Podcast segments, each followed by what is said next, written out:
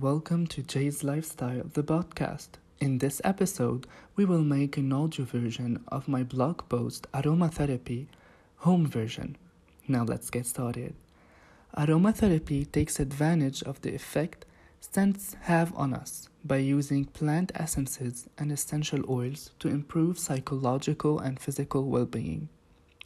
While it's more known as an essential oil massage, aromatherapy can be used by yourself to enjoy the benefits at home. It's not a necessity to have a relaxing aroma massage to enjoy the benefits of, of aromatherapy. There are plenty of easy to use products that can help you diffuse the essential oils and scents you need in your house. Now, first off, we have the diffusers. There are two different types of diffusers that you can try at home electrical diffusers and reed diffusers. These two types of diffusers are easy to work with.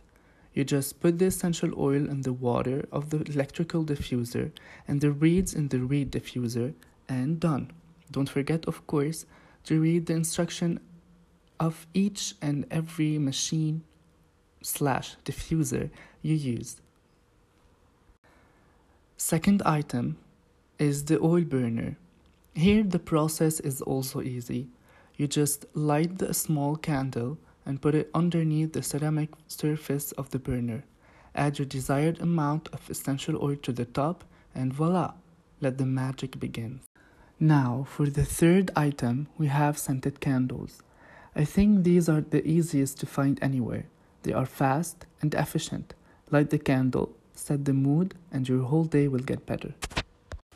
Now, fourth item scented boxes or a modernization to potpourri.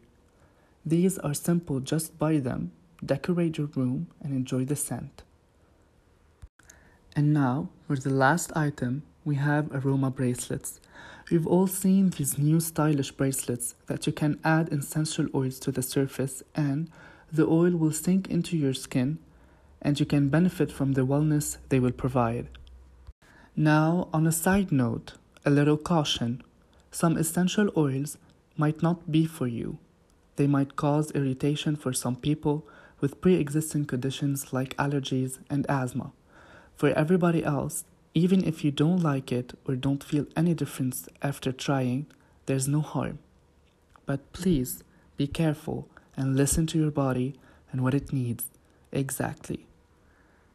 So that's the end of our episode today. I hope we got some new information about aromatherapy and I hope we practice it more after this small episode.